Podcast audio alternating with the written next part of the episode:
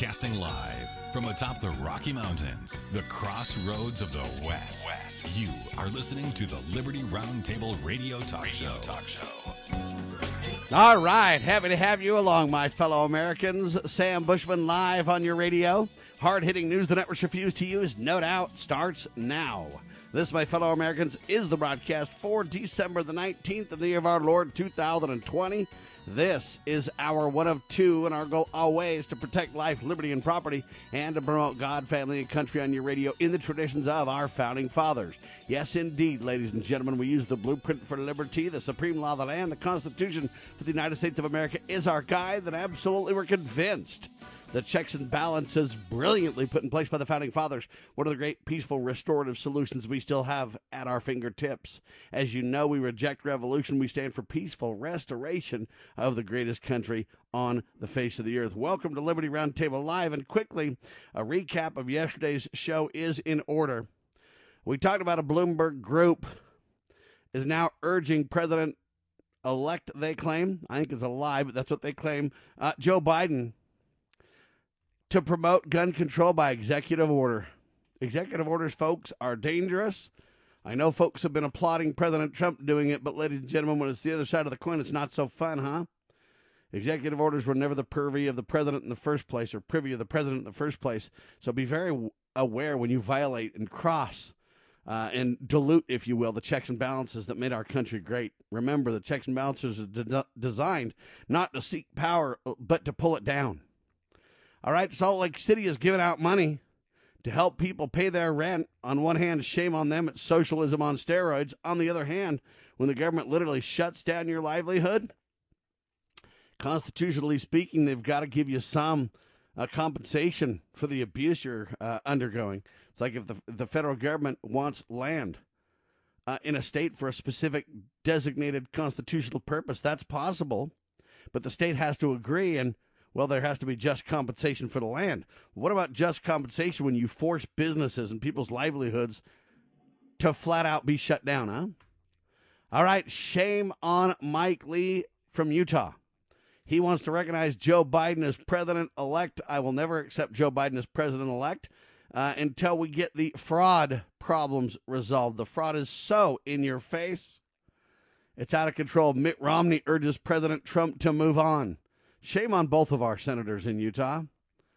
We also talked about the director of national intelligence, maybe Mike Lee and uh, whacked out Mitt Romney. Maybe they ought to listen to this.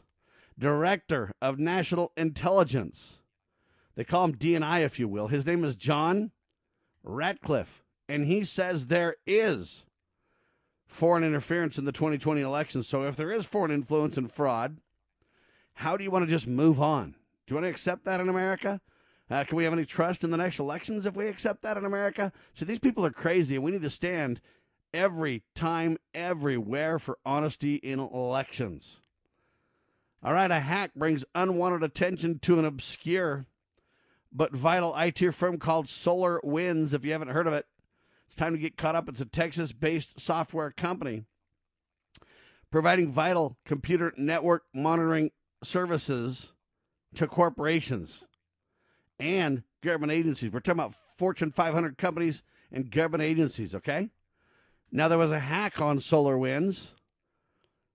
This provided attackers access to listen to this the Treasury Department, whoa, the U.S. Commerce Department, and listen to the part they're not telling you. You ready? Dominion voting machines. Yeah, Dominion voting systems used SolarWinds. So why in the mainstream press are they telling you that all these government agencies got hacked, but they don't mention the voting systems, huh? That's of serious concern if you ask my opinion. That was hour one of Liberty Roundtable Live yesterday. Still available at lovingliberty.net. Spread the word. Our guest, second hour, Jonathan Alexandre. He was senior counsel for governmental affairs with Liberty Counsel, LC.org, and LC Action, LibertyCounselAction.org. And Jonathan was there live in Pennsylvania on the ground documenting vote fraud for the courts. Not so fast, he says this is not over. Jonathan Alexandre in Pennsylvania, along with other lawyers, observing the contention or contentious vote counts, Jonathan's role is to prevent vote fraud and gather and save evidence for the courts. By witnessing the process, his goal is to save evidence for the courts so that they don't destroy it. Wow. Confirmed dead Americans voting by Jonathan.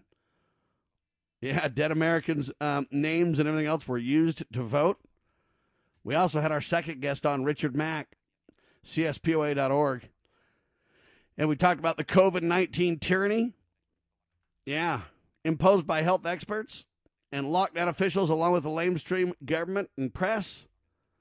Well, yeah, the bottom line is, folks, they're abusing us still. Never mind the truth. We talked about uh, Anthony Fauci blames Americans and their independent spirits for the rise in the COVID. He urges families not to gather for Christmas or holidays. Yeah, I'm gathering with my family. How about you, folks? We also talked about CNN says, don't be alarmed if people start dying after taking the vaccines. It has nothing to do with the vaccines. They're just old people. And they were going to die anyway, says CNN. What a disgrace. California judge rules San Diego strip clubs can stay open. I'm not really for strip clubs, but at least somebody can stay open for crying out loud. But if strip clubs can, can churches? Ooh, no, that'd be unacceptable, right? See, the double standard's out of control, folks, and has to be stopped. CDC, that's the Center for Disease Control and Prevention, right? They now admit that hospitals counted heart attacks as COVID 19 deaths. So, ladies and gentlemen, you can't trust the numbers. You just can't trust anything they say or do. It's an absolute tragedy.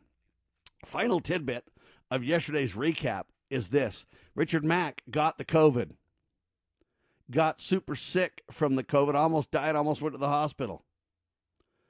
Recovering fine now. But Richard Mack wants you to know no matter how sick he got, and even if he would have died, he still believes the ability to gather as human beings and the importance of protecting liberty and not losing our liberty over the COVID is still as vitally important as he's always said. See, what they told us is, well, you know what, you guys talk big about the cocoa, but if you, uh, you know, got it really bad and got sick and or died or someone close to you died, you'd change your tunes, you guys. Quit being so flippant. Richard Mack comes out of an incredible sickness from the COVID, explains how, you know, it was coming out of both ends and he was sick and thought he was going to die for days. All right. Uh, couldn't breathe, everything else. Okay. But he comes back bolder than ever and says, Hey, I double down. Do not trade your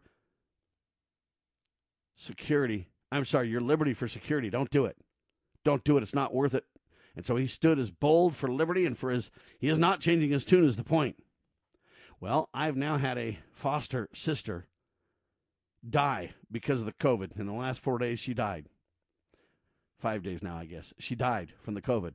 And I'm still singing the same tune as well. Look, you can't trade your liberties for security. It's not that it's not important, it's just that you'll wind up with neither. Warned the founders, and boy, howdy, are they spot on. Look, we cannot shut down society and destroy everything around us in the name of saving us from the COVID. It's a lie and will not work, is the problem. Is the COVID serious? Yeah, in many cases it is. Are there answers the government's not talking about to get over it? Yes, there are. That's another problem.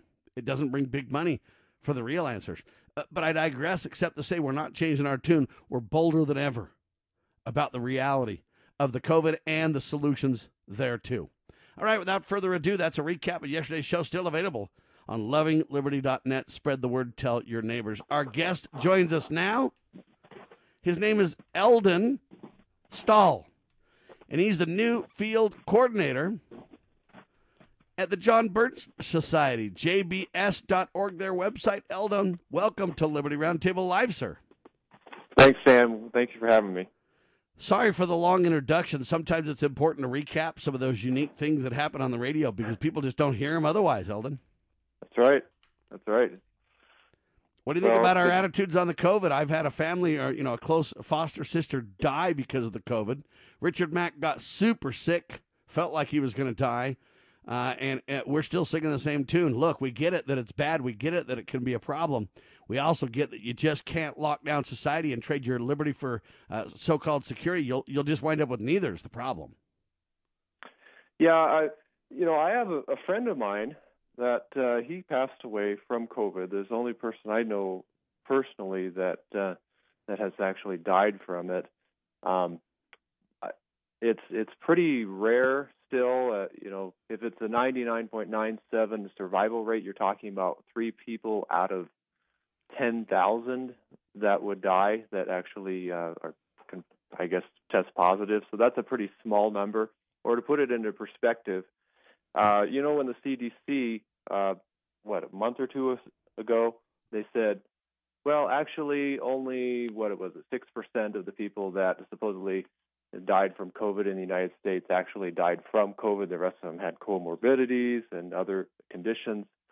So that reduced it down to about about 10,000 people that actually died from COVID. So I, I, ran the numbers. I looked at some other CDC statistics, and uh, it put it as a little bit more dangerous than dying from a poisonous snake bite.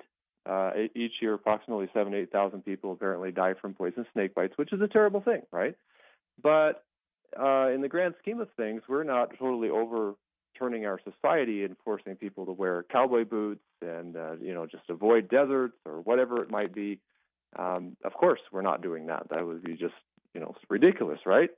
But for some reason, uh, with COVID, we say, oh well, you've you've got to just uh, close down your business, and on and on and on, right? Eldon Stahl, JBS, with us, ladies and gentlemen. Just so you know, too, about forty thousand people die yearly on the freeway because we all go too fast. If you slowed everybody down from 70, 80 miles an hour and let only let only people drive like 20, 25 miles per hour, you'd preserve a lot of life too. Do we accept those risks?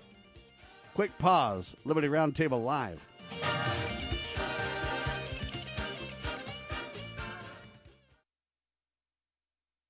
Have we realized the assault against our lives, our liberties, our faith? To defeat this assault, Christians and all people of goodwill should have strategies to prevail in our faith and principles, which are simple. No need for a complex formula. One goal, one aim. A strategy like the heroic Christians of the past. We win, they lose. Nothing less. Big Q, little q. The calm before the storm by a friend of Medjugorje. The strategy of heaven revealed. Big Q, Little Q. The calm before the storm. Available on Amazon.com or by calling Caritas in the U.S. at 205 672 2000. Foundation for Moral Law is a nonprofit legal foundation committed to protecting our unalienable right to publicly acknowledge God. The Foundation for Moral Law exists to restore the knowledge of God in law and government and to acknowledge and defend the truth that man is endowed with rights not by our fellow man, but by God. The Foundation maintains a twofold focus. First, litigation within state and federal courts. Second, education conducting seminars to teach the necessity and importance of acknowledging God in law and government. How can you help? Please make a tax deductible contribution, allowing foundation attorneys to continue the fight. You may also purchase various foundation products as well at morallaw.org. Located in Montgomery, Alabama, the Foundation for Moral Law is a nonprofit, tax exempt 501c3 founded by Judge Roy Moore. Please partner with us to achieve this important mission. morallaw.org.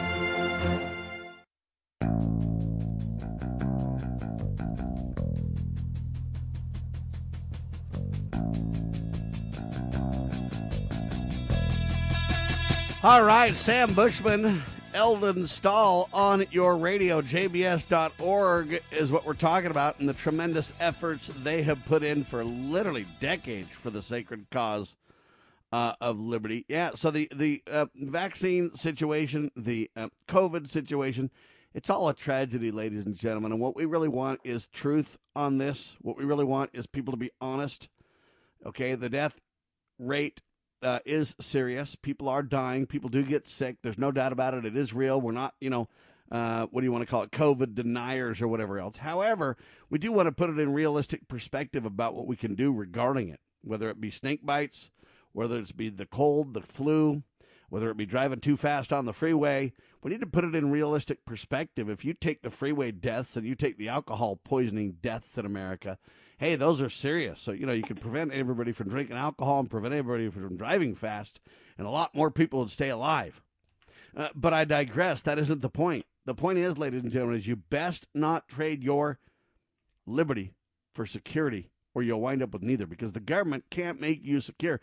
There is no policy on the planet, Eldon, uh, that can really mitigate the deaths, right? I mean, there's nothing they can do to really um, reduce and guarantee. They say the masks work, but then we hear they don't. They say that vaccines are the answer, but now they're saying even after the vaccines, oh, you'll still have to social distance and you'll still have to wear a mask and you'll still have to, still have to. And now we hear that there's new strains of the COVID that the vaccines don't even cover.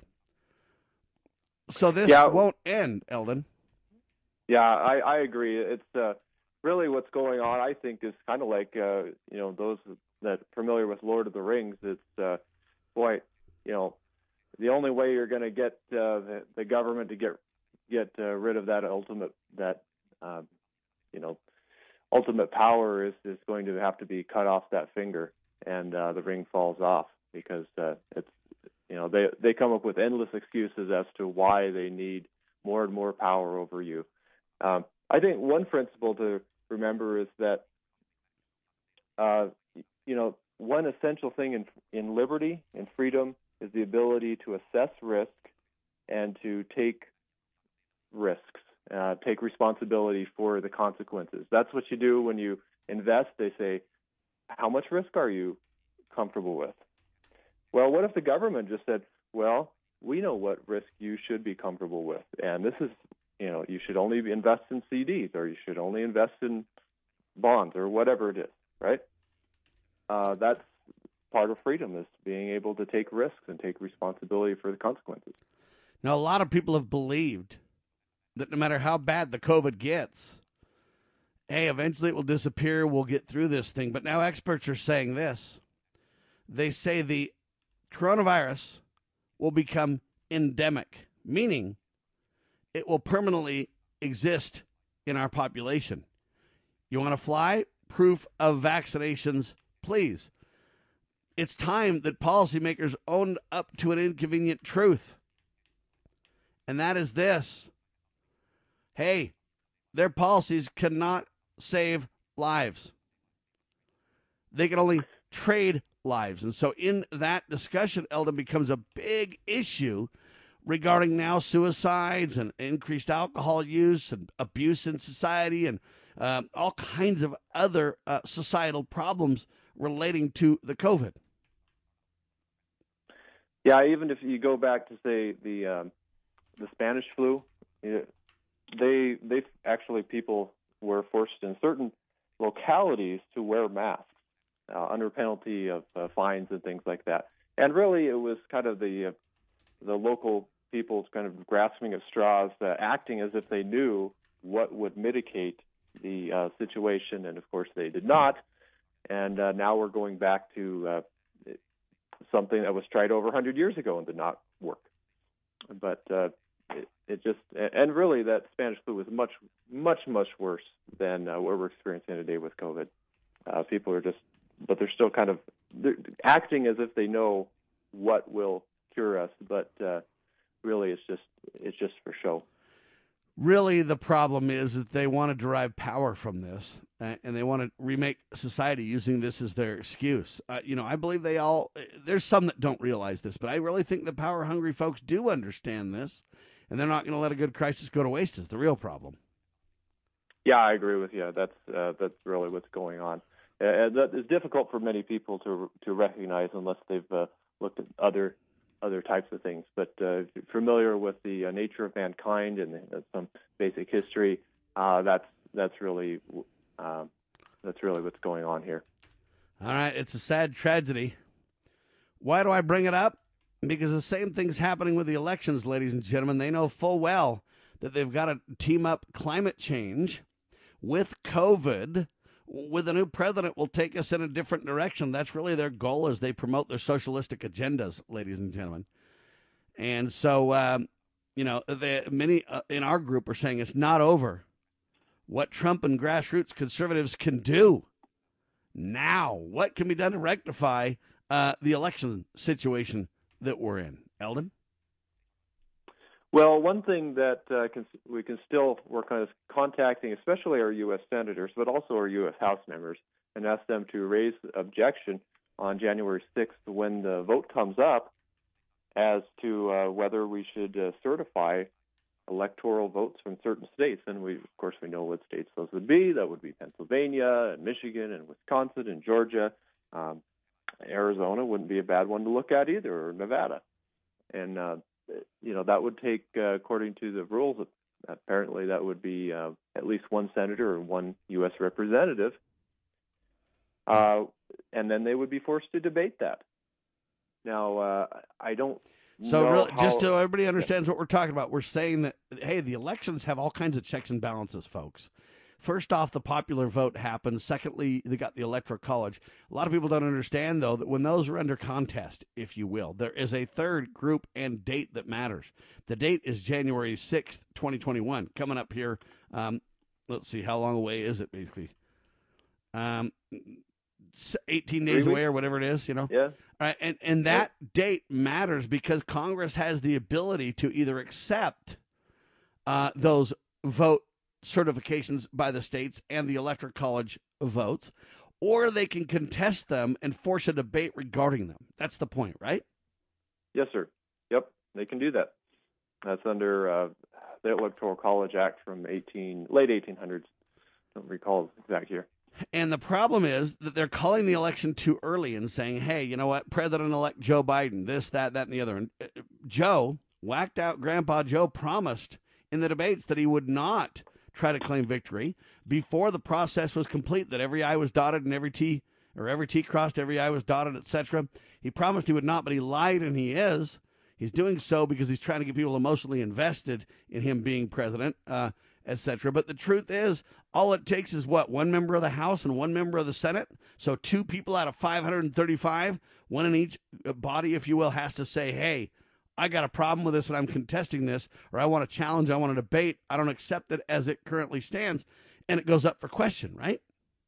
Yep, yep, that's right. And therefore, they have to have uh, at least two hours of debate, and uh, it, they vote a majority vote can um, overturn, I guess, the um, delegation, the, the uh, electoral votes from a certain state, and then they have to decide, well, uh, do we want to accept different ones, or do we want to, um, you know, just say we won't accept these, and then um, probably what would happen is Joe Biden would not have 270 votes, uh, a simple majority of electoral votes, and so the U.S. House would then decide uh, on a vote by delegations rather than by each individual member. So let's slow let's president. slow down then and be very okay. clear about this. so when you say uh, that it, they can accept alternates, so uh, some states have put up alternate electors now to say, mm-hmm. hey, we've got dual electors here, and if you don't accept the original ones, then we're going to put up the the people that are contesting it, their electors and throw that into question. And then we can debate each state's rules in terms of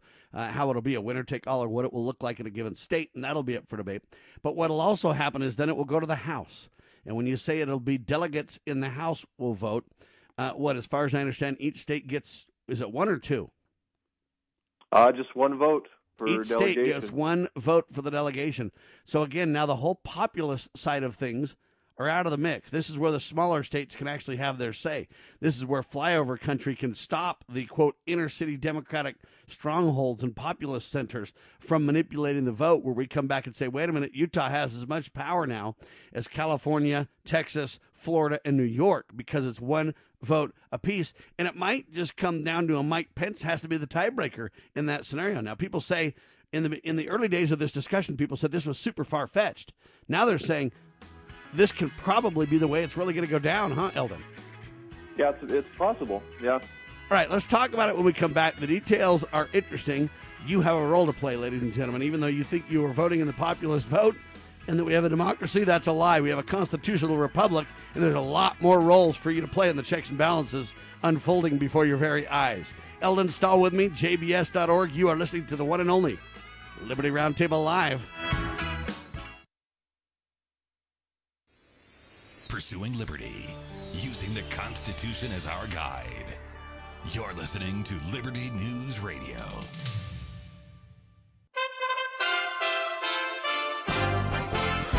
USA Radio News. A second COVID vaccine could move a step closer to distribution today. A CDC panel meeting this morning to discuss approving the Moderna vaccine.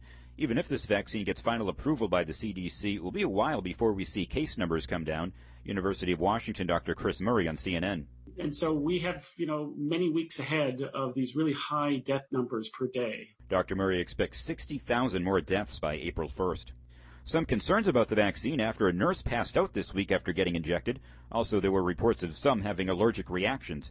University of Washington Dr. Vin Gupta on MSNBC trying to reassure skeptics. I know there's concern, there's anxiety about the vaccine, the process, which was very science focused, it was rigorous, and it's a high quality vaccine. It will save your life. Gupta himself got the vaccine, and he says he feels great.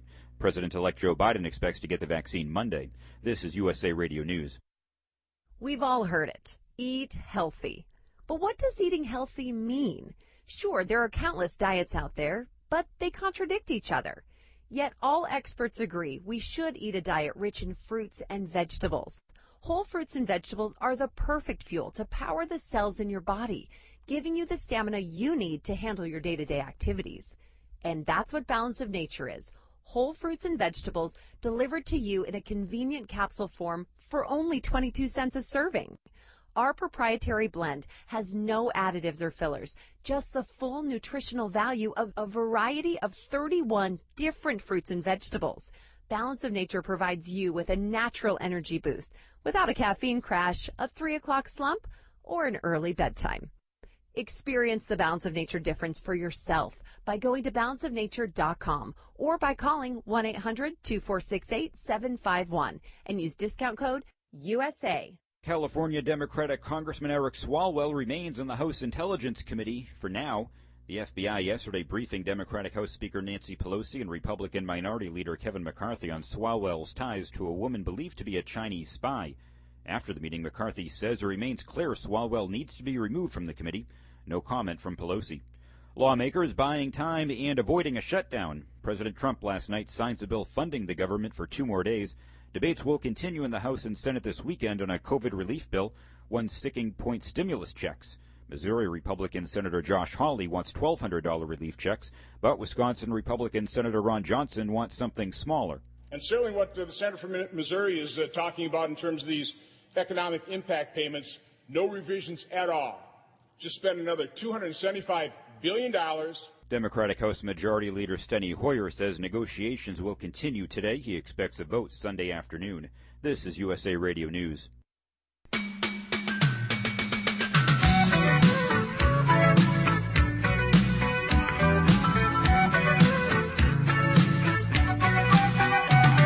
All right, Eldon Stahl riding shotgun with me, ladies and gentlemen. Today we're talking about America.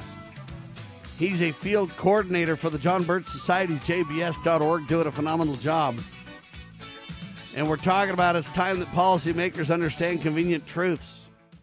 Their policies cannot save lives, they can only trade lives. Their policies can either embrace the supreme law of the land and strengthen the greatest economy, the greatest society, the greatest country on the face of the earth, or they can make policies that degrade and destroy the very things that our founding fathers bled and died and gave their fortunes to their sacred honors for. We're talking about it's not over, the election, ladies and gentlemen. What Trump and grassroots conservatives can do now, and what can be done to rectify the situation with the elections, what we're talking about. Eldon is going through the details about the next, I don't know if I want to call it a deadline, but landmark in terms of the checks and balances required as a president of the United States is selected and elected. And that is January the 6th. Congress has the opportunity to review and either double down in endorsement of the certification of the several states uh, with their electors and the electoral college vote as well. Is it acceptable or do they find a problem with it? Only one House member and only one senator have to challenge the results for all bets to be off. And if then they still have an issue where it can't be resolved after the debate, and they reject the results, then it goes to the House of Representatives, where Mike Pence very well could be the deciding man. As what the vote tiebreaker, he'd have the tie-breaking vote in the House uh, of Representatives, Eldon, right? Uh, well, that's a that's a good question. If you would actually have a vote in a, a joint session of uh, of Congress on that, but um, it would go to the delegations of the um, of the House of Representatives. So, for example, in Utah, there are four. Well, there would be four uh, Republican uh, representatives. Now, keeping in mind the timeline here, the new Congress is sworn in on the 3rd of January. On the 6th of January, they would consider electoral votes and whether to certify them. So this would actually be the newly elected Congress that would be taking action on this. And by the um, way, don't let this miss you, ladies and gentlemen. This was designed by the founding fathers and, and understood going forward. It's been this way for a long time. And the idea would be hey, let the new people decide how this goes down. Right? Yeah. So let, uh, let the closest right. to the people's will be the case, if you will. Yeah. And uh, previously, actually, it had been the lame duck Congress that and actually a lame duck Congress used to extend until March 3rd, I believe it was, until the 20th Amendment. Uh, now it is uh, in January, so this is uh, you know that's a that's a change from what it used to be. Uh, but uh, you know you can imagine the lame duck Congress wouldn't have as much, um, I guess, willingness to abide by the will of the people than a newly elected. well, or maybe the lame duck would be more willing saying I don't have an interest in it. I'm out of here anyway. But I'm gonna, uh, you know, do what's right. The newly elected um, Congress yeah. might want to have an agenda. Right, there's so argument for that. Maybe that change sure. isn't a good one either. Uh, you know, it's all about the checks and balances, though. Good and point. every time we turn around, the checks and balances seem to be uh, weakened uh, in a, in America as well. So that's an interesting fact that I did not realize uh, that change. But nevertheless, the point is, I have a problem with the mainstream press and with elected officials and everybody else saying, "Hey." You know what, Joe Biden's already won this thing, it's over. If you respect the rule of law, it's not, sir. Yeah, this is not over. It, it, it needs to work its way through the uh, through the process, to checks and balances. Uh, we're talking about the part of this is in the Twelfth Amendment, uh, so a good thing to read. Uh, also, uh, be familiar with the um, Electoral College Act and uh, providing for rules for making objections on the electors. So um, I I think it would. Well, supposedly now there's going to be with the new Congress 222 Democrats in the House of Representatives. Uh, so so far as entertaining objections, the Democrats still would have a slight majority. So yeah, because you have, have to have 218 for a majority, right? Right, 218. So they, you know, four votes. That's a very small uh, margin in a, a, body of 435 members. So even so, even if there were I guess you'd say five or five um, objections uh, upheld within the Democratic Party, then uh, you could have, um, you know, uh, some of these electors thrown out, and then uh, then it would be decided by the House of Representatives by delegation. All right, very interesting, ladies and gentlemen. That's one choice. Another choice that others are talking about is President Trump, by executive order and or by military tribunal, can say hey, there's vote fraud um, internationally or foreign intervention in our elections, uh, and therefore we can do something uh, about that. And so they're saying that's another way forward for President Trump as everybody looks for every possibility. Janet Porter was on with me um, recently talking about that very proposal as well. I have concerns about that proposal though because you know people are for this. I believe there is foreign uh, manipulation in our elections. So I think that's true, but I'm very fearful if you say to the president he can jettison Congress, jettison the courts, and uh, make this edict using a, a military tribunal as the commander in chief. If you're not very careful, you you allow the president to gain too much authority and power. Uh, you might say in Trump's case it would be good. Some would say that, uh, but you got to remember when that coin flips, to Biden or whatever, then people are not going to be so excited to give that much power to the president. We need to be very careful about that, Eldon. Yeah, I would agree with that. Uh, that's that's kind of your, uh, you know, people say use the term nuclear option when talking about the filibuster and all that, but this would be the uh, the big nuclear option, right?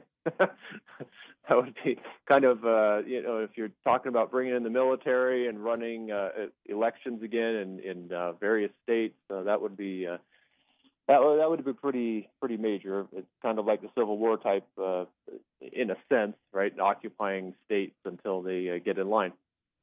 But yeah, um, and using quote ultimate authority, uh, ignoring the checks and balances uh, to get that done as well. I think that's um, very, very dangerous indeed. And the reason that I bring that up is because what people want to do is always build a better mousetrap. They don't want to rely on the system. And if the system comes back where Congress doesn't do what's right, then the checks and balances really expect the American people to say, "Hey, every two years we can replace the whole House, and every two years we can we can replace a third of the Senate." And unless enough Americans get engaged in doing so, we're in trouble anyway. So I guess what I'm saying is I don't like to see those options. I like to see us learn how to make the system work and use the checks and balances that our founders gave us. Yeah, certainly that would be much more preferable. Uh, I, of course, there is a time for um, you know the founders back in the back in the day. They they hem and hawed. They they debated heavily uh, the idea of should they go to war because they knew the consequences of that uh, were very grave. But uh, you know that's that's something that uh, ultimately, of course, they they decided that yes, this is the time. Um, this this would be something uh, kind of along that lines, but uh, I'm not sure. I, I kind of I would compare it to kind of what Pinochet did back in the uh, 70s of uh, overthrowing the communists and uh, getting things back in order. But uh, you know there there were some consequences to that too. it wasn't Well, wasn't and, a pretty and, thing. and Pinochet didn't have the checks and balances that we have in America. See, one of the unique right um, American realities is that within the seeds of our proper role of government are the way out of troubles such as these. Other countries don't have those checks and balances and solutions. Other countries don't have the ability to replace the whole House every two years and the Senate a third of it every every two years. Now, some would say, "Well, we got vote fraud, Sam. We can't do that." And my response is, if enough Americans demand truth on vote fraud, you don't need to go to the Supreme Court and trust nine justices to solve it. Right? What you can do is you can you can literally say, "I want my vote count on my precinct level." Okay. Yeah, this this, is- this, this nation is be- divided into states and precincts, and I want to clear count by hand at the precinct level with vote watchers, counters on all sides to make sure that we can certify by penalty of perjury our votes, and we need to do it at the precinct level. If we did that, we don't need the federal government. We don't need the states to even debate this discussion. We can demand that happen at the local precinct and our county level. And I believe that if enough Americans did that in all 3,000 counties in the country, there's way more precincts than that. But we don't need the, the, the rogue thugs to decide this, Eldon. Yeah, that's a very good point, uh, Sam. Yeah, this comes down to us taking responsibility, personal responsibility for the integrity of our vote, rather than uh, accepting all these uh, sophisticated people that come in and say, "Well, you know, uh, voting by mail is just fine." Oh, and by the way, uh, let's let's try voting by internet and by you know all these. And all let's these send our votes around the world to foreign nations for tabulation. And let's do this and let's do that. We can Yeah. jettison all that. So you can send it anywhere you want. But look, our precinct holds the official number. Uh, it is certified under the penalty of perjury for the certifying body, under the uh, critical eye of all sides of the. Uh, you know what? You can have uh, many vote watchers. You can have whatever number you want, but at the end of the day, we're going to tell you what our number is. And if there's anything different, people are going to prison. All right, we can solve this Yeah. if enough people get incensed, is the point. Eldon Stahl with us, ladies and gentlemen. We're talking about what can we do. There's a lot we can do. Never forget the checks and balances and the genius of the greatest country on the face of the earth.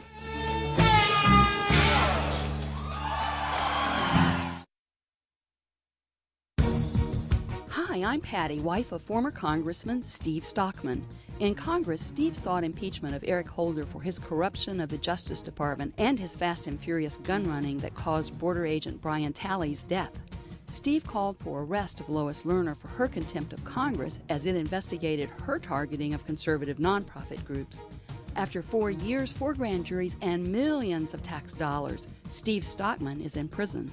His case involved four checks to nonprofits. DOJ has one standard for Hillary Clinton, but another for folks like President Trump and my husband. We've spent all our savings, all Steve's retirement, and much of mine.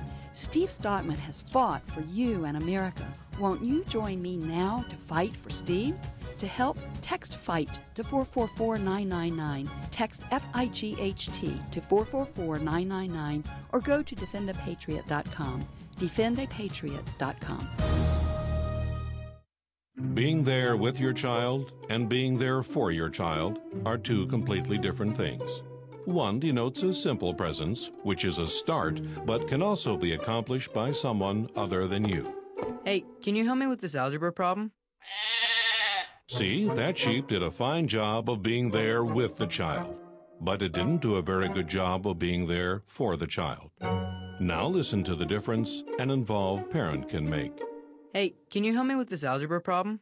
I'm not very good at algebra, but do you have any English questions? Because I done real good in English. oh, Mom. okay, let's take a look. Okay, so the algebra problem didn't get solved, but something better happened. Mom was there for her child. And when you're really there, they'll know how much you care. From the Church of Jesus Christ of Latter day Saints. For more tips on strengthening your family, visit family.mormon.org.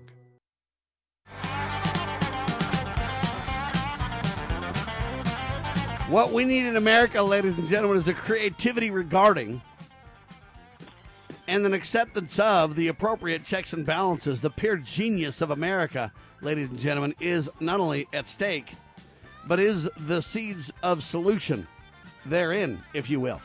What I'm saying to you is we can take the vote out of the hands of the federal. We don't need the nine robed thugs to decide any of this stuff. We don't need the president to declare a military tribunal or whatever the heck we're doing. Okay, I mean, I appreciate that Congress can revisit this, and by all means, let that process proceed.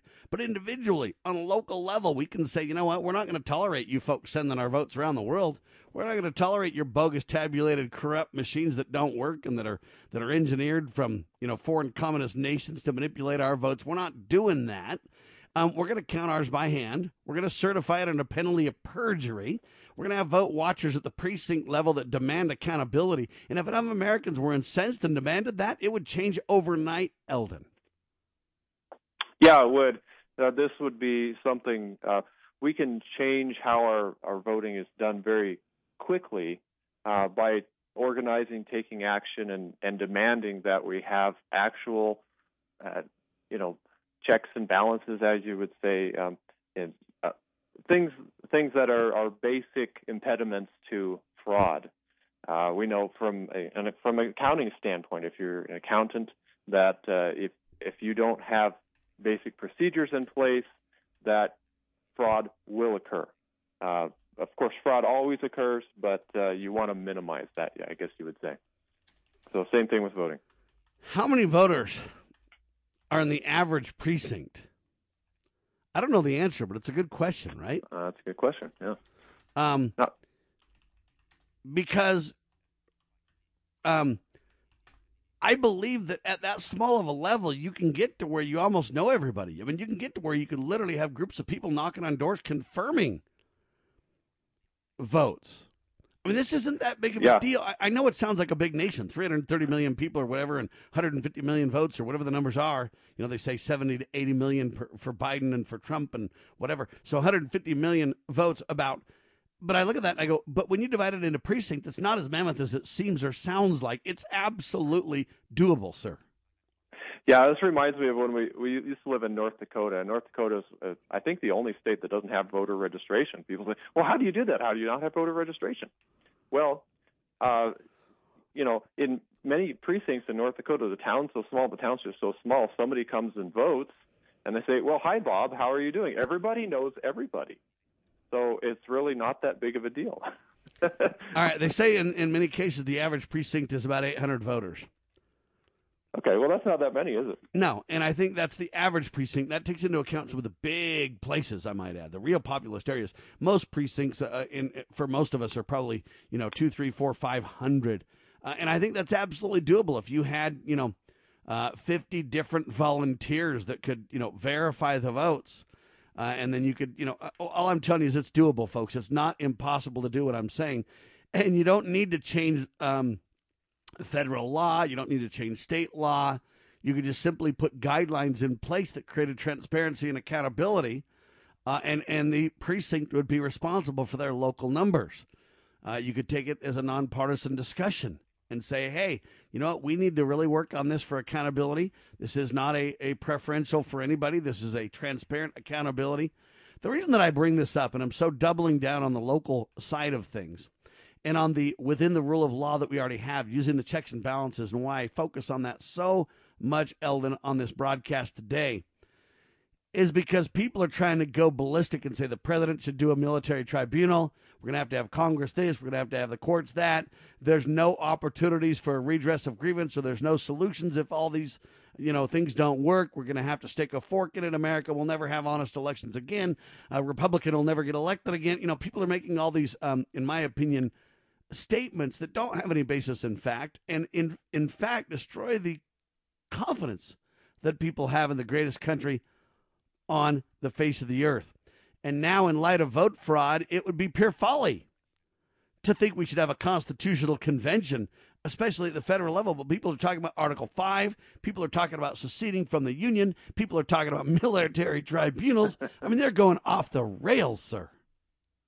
Yeah, you know, the, those that are familiar with the Birch Society, they know the, the motto less government, more responsibility, and with God's help, a better world.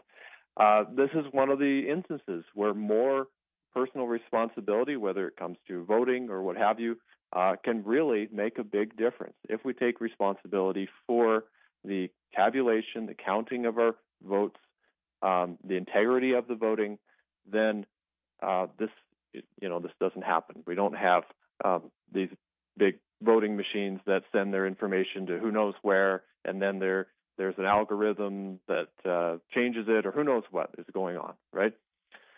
So there's there's uh, much to be said for taking responsibility, and uh, we've we've allowed we've delegated our responsibility for voting to the post office and who knows who else, uh, anyone other than the local people that are are voting and affected by the votes. That quote I think is brilliant.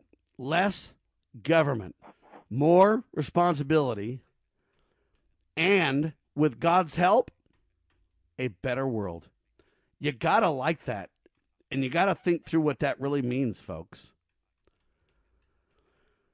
Yeah, it really, it really is the yeah. answer, and that's what I'm advocating for right now. Is to say, look, if we all took more responsibilities in our precincts and more responsibility for our vote, look, I'm going to do my level best to make sure that my vote is counted accurately and honestly, and I'm not going to depend on some rogue thug 2,000 miles away to determine that or miss the boat for me. That's not happening on my watch. And that's really what the JBS is all about, sir. Yeah, we see a similar thing. Uh, if we talk about, you mentioned the Constitutional Convention idea. Uh, people say, well, we should have a convention open up the Constitution for amendments because we have a lot of debt or something like that, or whatever, fill in the blank, right?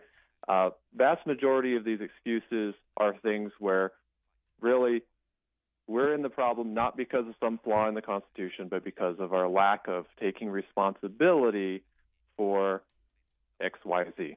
Uh, we're not in massive debt because of some flaw in the Constitution, for example.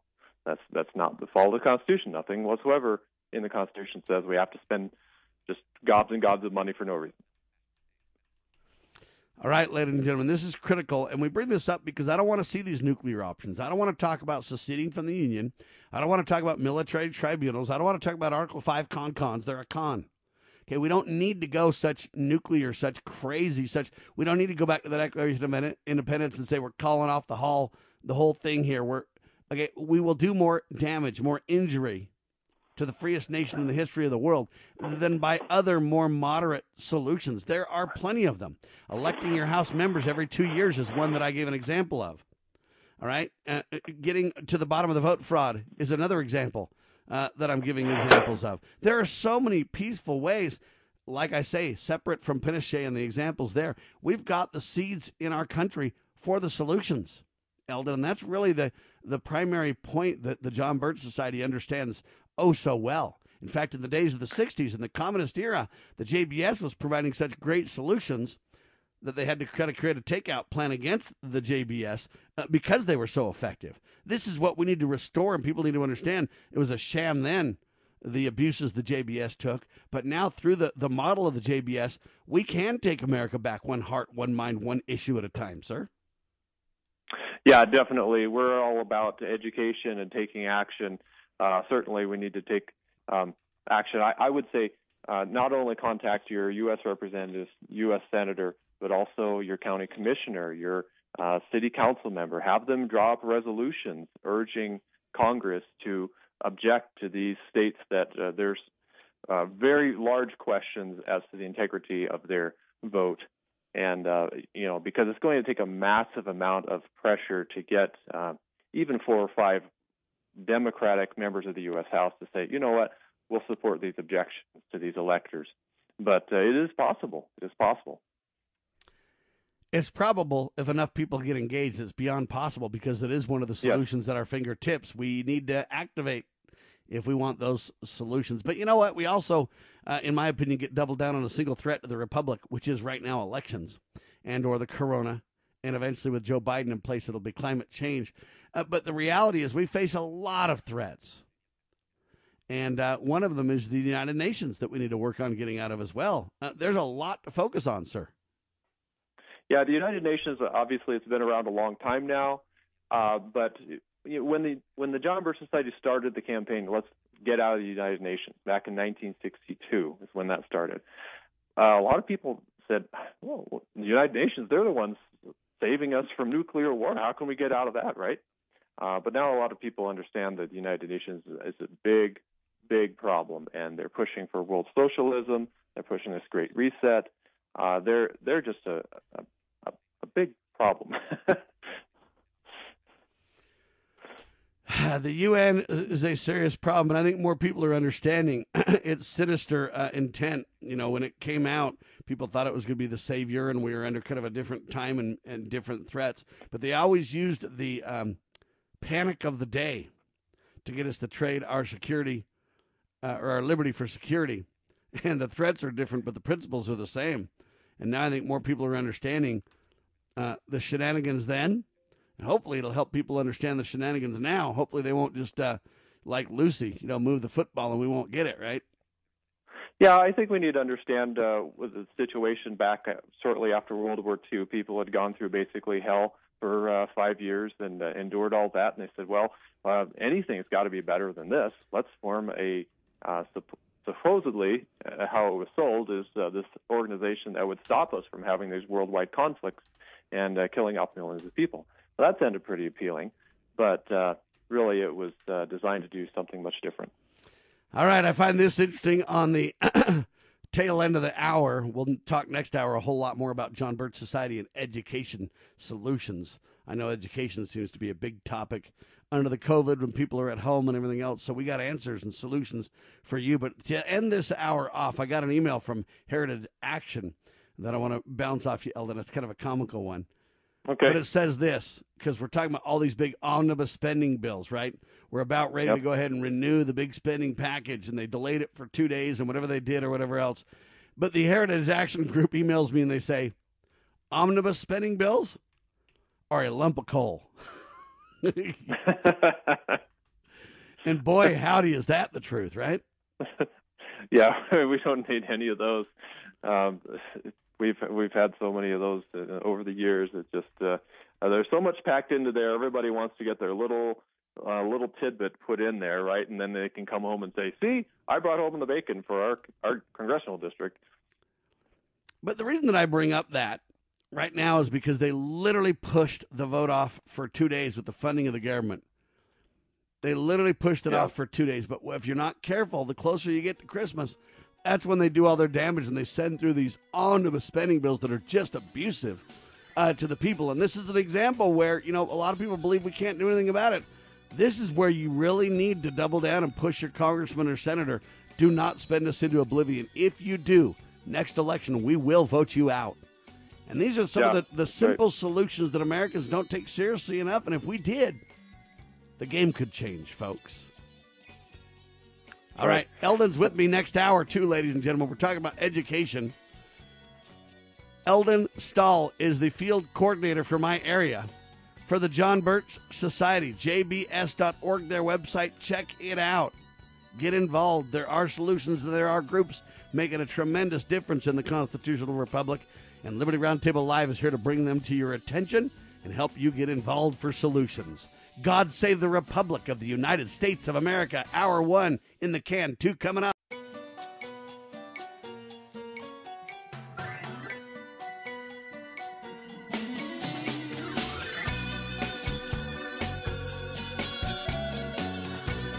Broadcasting live from atop the Rocky Mountains, the crossroads of the West. West. You are listening to the Liberty Roundtable Radio Talk radio Show. Talk Show. All right, happy to have you along, my fellow Americans. Sam Bushman live on your radio. Hard hitting news the networks refuse to use, no doubt, continues now. This is the broadcast for December the 19th in the year of our Lord 2020. This is at two. The goal always to protect life, liberty, and property, and to promote God, family, and country on your radio in the traditions of our founding fathers. Got a lot to talk about, ladies and gentlemen. Eldon Stahl with us, jbs.org. Hour two kicks off now, ladies and gentlemen. All right, so Eldon, education is kind of one of the in- most interesting tidbits of the COCO or the coronavirus scenario. Uh, people who never, ever, ever would consider homeschooling. Uh, well, now you know what they they don't want to call it homeschool, even though you're at home, right? right. yeah. Isn't, it, isn't it interesting how they come up with all these clever ways? You can do homework, you just can't do homeschool. You know what I'm talking about? You, uh, right. I find it so uh, incredibly comical. But people are rethinking education and the general educational um, I don't know what you want to call it, formal classroom that everybody has kind of felt like, hey, that you can't touch that. Um, now that's completely blown up, and education is changing in some very positive, meaningful ways. I'm not saying I like uh, the COVID. I'm just saying a silver lining out of that is people are realizing that education can be done for a whole lot less money and a whole lot more effectively uh, than people had possibly realized. Even people who would never consider homeschooling are like, hey, this isn't too bad. In fact, I prefer this. Wow, the money savings and what my kids are able to learn and do and experience are tremendously different. And I mean, I could go on and on, Eldon, but that's kind of the starting point for the solution that you wanted to discuss today. Yeah, I, I think uh, encourage your listeners to consider homeschooling, consider private schooling rather than having your child, your grandchild, your niece, your nephew in the government schools. Uh, you know, this should be something that, in a way, should be obvious to those that are call themselves maybe uh, liberty-minded, constitutional, conservative, whatever you want to call yourself. Um, government doesn't do very well in many things that it touches, and education is not an exception. But uh, we could even go back to the uh, the Communist Manifesto. Marx specifically called for government schools. Uh, this and yeah, it's something. The ten, it's the tenth yeah. plank of the Communist Manifesto, is it not? Yep, yep, it's right in there, and uh, very similar wording is in many state constitutions. Unfortunately, to set up state schools, state uh, K through 12 schools, and it's it's uh, right out right out of the thinking of communism. Uh, unfortunately, but it is there. There was influence there that trans- transmitted to the state level at that time. So, uh, uh, it certainly would encourage people to consider homeschooling, private schooling.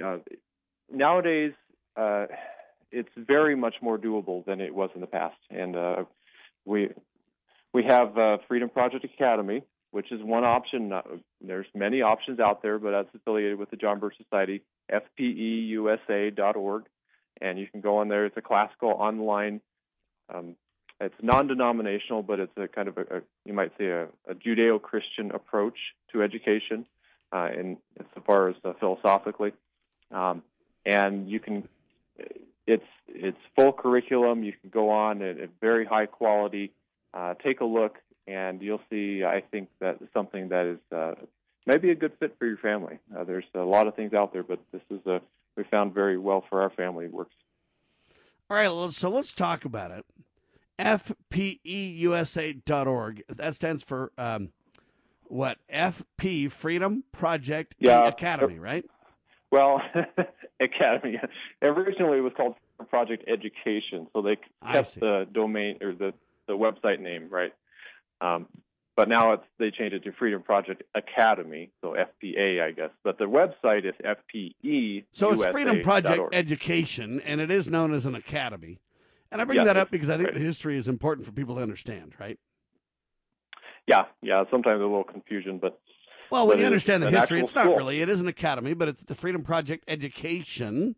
uh, is what we're talking about. And you know, the academy is a concept, uh, not necessarily a building. Is the point, right? Oh, okay. Yes, yes. In that sense, very much so. Right. So uh, I, I'm kind of bringing this up on purpose because I think the historical relevance is vital.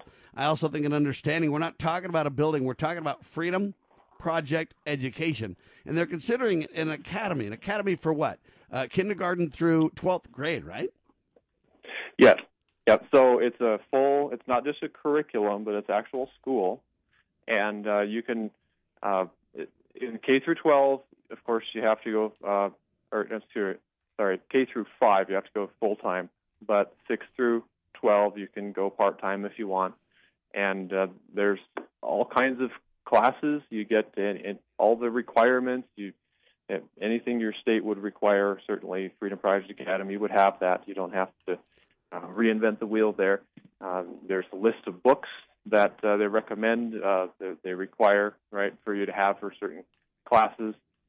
Uh, so all of that, you order that in, of course, and then you register for your classes, pay the tuition. Uh, there's tuition assistance for those that would uh, like to look into that, and it's it's something that you have.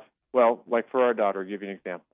Um, four days a week, two hours a day, live session with the teacher, actual live. It's not recorded; it's live, and uh, with uh, 15 to 20 students, I would say. And then there's homework, of course, but it's not something terrible. Uh, her public school counterparts are going from eight to three, right? Uh, she's there. She probably gets done around. Eh, well, she starts at nine. She and then she has a two-hour session. She probably gets done about one, two, maybe. She has a couple hours of homework at the fourth grade level, so not bad at all. Kindergarten, of course, is less homework, and uh, upper grades is uh, more homework, right? Yes, for sure. Now let's talk a little bit about what this means. We're talking about accredited education, right? That's the first thing people need to kind of know. If you want Right. to, if you want to transition from homeschool and you want some private school uh, support with curriculum and with live teachers, and you want to kind of uh, support your education, this gives the accreditation necessary and acts as a tremendous bridge and a support system uh, for those who want to homeschool, but they say, hey, I need kind of a middle ground. I need support for my children. I need a curriculum. I can't handle this all myself, but I want to be actively involved and engaged. This is kind of the sweet spot with accreditation, is the point. Yeah, I think so. My wife and I, for example, we both went to um, uh, government schools, and uh, so we were very new to, to homeschooling. Uh, so having something where we didn't have to choose all the curriculum, all the all the books, we didn't have to do all the grading, plan all the lessons, all of those things, that is done uh, at the school. But we help out our child as a what they call a, a what a learning coach, I guess is the, the term they use. But uh, make sure she gets her assignments done. Make sure they're turned in. Uh, help her out as as needed. But uh, it's it's yeah, it's kind of that middle spot uh, between kind of the traditional homeschooling and having your child in uh, um, you know another school, and it's much less expensive than say a brick and mortar school. Uh, if you checked out the local brick and mortar private schools, it's going to be significantly more, most likely, than what Freedom Project Academy is charging. So. All right, so let's talk about this uh, plan and kind of break down how it works a little bit. So, if you're in kindergarten through sixth grade, you need to go full time. That's four days a week, a couple hours a day. Fridays are off. Is that right? Well, K through five actually. Sixth Okay, grade. through five. Okay. Yeah, yeah. And then sixth five. grade through twelfth grade, uh, uh, you could you have options, but it's full time, and full time means Monday through Thursday, uh, and Fridays are off. We can get to Fridays in just a minute, but then in high school and or you know sixth grade up, you have two options. You can go full time, or you can do the part time plan, right? Right, right. Yeah, so some people they take classes with their local schools, you know, whatever they want to do. That's you know up to them, whatever they want to do. And some people uh, just want some core subjects is kind of the key there as well, right? Right, right. Some people do work experience. Some people do all kind of other curriculum options. Uh, in addition to that, the point is it becomes very customizable uh, from sixth to twelfth grade uh, if you choose the part-time options. Even the full-time options, though, you can still do quite a bit of customization because full-time means uh, Monday through Thursday, but it doesn't mean uh, that it's going to waste your whole day like a government school plan would, right? yeah, that's very true. One of the things people I think uh, learn, and this goes through uh, all kinds of homeschooling is that once they start doing it, they find out that they start wondering, well, what exactly are my kids doing getting indoctrinated into socialism school. and wasting time is what they're doing. We got done by noon, and what are they? Yeah, exactly. Well, they got all a- kinds of breaks. They got lunch. They got you know all kinds of social time. They got you know teachers that that don't really understand how to teach, so they just try to find ways to fill time. It goes on and on and on. And people are starting to realize that uh, reality, if you will. yeah, there's all these little things that just kind of add up, and, and then you find out that they, well, uh, a, a little, you know, a lot of bricks make a make a wall, I guess, and that's kind of how it is. There's a lot of little things with the government schools that that are kind of taking away your control, eating out your time, on and on, where uh, it makes a big difference over the years. Let me give you an example. I just see one headline that says this Public school forces kids to sit through sex change seminar. That kind of stuff, sir. Yes, yes, uh, No, one it- of many. Right. It, it's it's out of control. But ladies and gentlemen, there is, and you need to be aware of this. There is a mass exodus from public schools, and it's it literally accelerating. Is the point? Um, Alex Newman, our good buddy of the Newman Report, breaks this down uh, in detail. When we get back with Eldon, I want to cover more of the cost of this, some of the details of how it works. It is tremendous in its educational opportunities and the solutions that it provides for Americans who want to jettison the indoctrination programs of the mainstream and who really need support. This is one of the great answers at your fingertips you probably knew nothing about. What is it? Uh, FPE, right? Yes, sir. FPEUSA. Dot org. Hang tight. As you all know, Roe versus Wade has resulted in some of the most permissive abortion laws anywhere in the world. For example, in the United States, it's one of only seven countries to allow elective late term abortions, along with China, North Korea, and others. Right now, in a number of states, the laws allow a baby to be born from his or her mother's womb in the ninth month. It is wrong. It has to change. Americans are more and more pro life. You see that all the time. In fact, only 12% of Americans support abortion on demand at any time. Under my administration, we will always defend the very first right in the Declaration of Independence, and that is the right to life. As a parent, is receiving a faith based, character focused education for your children difficult to find? Do you believe that godly principles should be a central component in your child's education? Imagine a school where faith and integrity are at its center, where heritage and responsibility instill character. For over 40 years, American Heritage School has been educating both hearts and minds, bringing out academic excellence. This is the school where character and embracing the providence of a living God are fundamental, where students' national test scores average near the 90th percentile. With American Heritage School's advanced distance education program, distance is no longer an issue. With an accredited LDS oriented curriculum from kindergarten through 12th grade, your children can attend from anywhere in the world. American Heritage School will prepare your child for more than a job, it will prepare them for life. To learn more, visit American Heritage.org. That's American Heritage.org.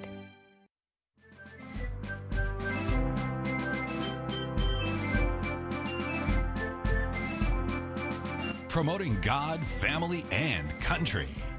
You are listening to Liberty Roundtable Radio. Ladies and gentlemen, we're talking about FPE, Freedom Project Education.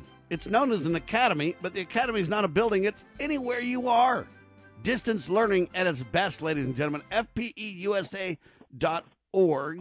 It is an affiliate of the John Birch Society, and it is an incredible opportunity for you and your family, folks. I mean, this is serious.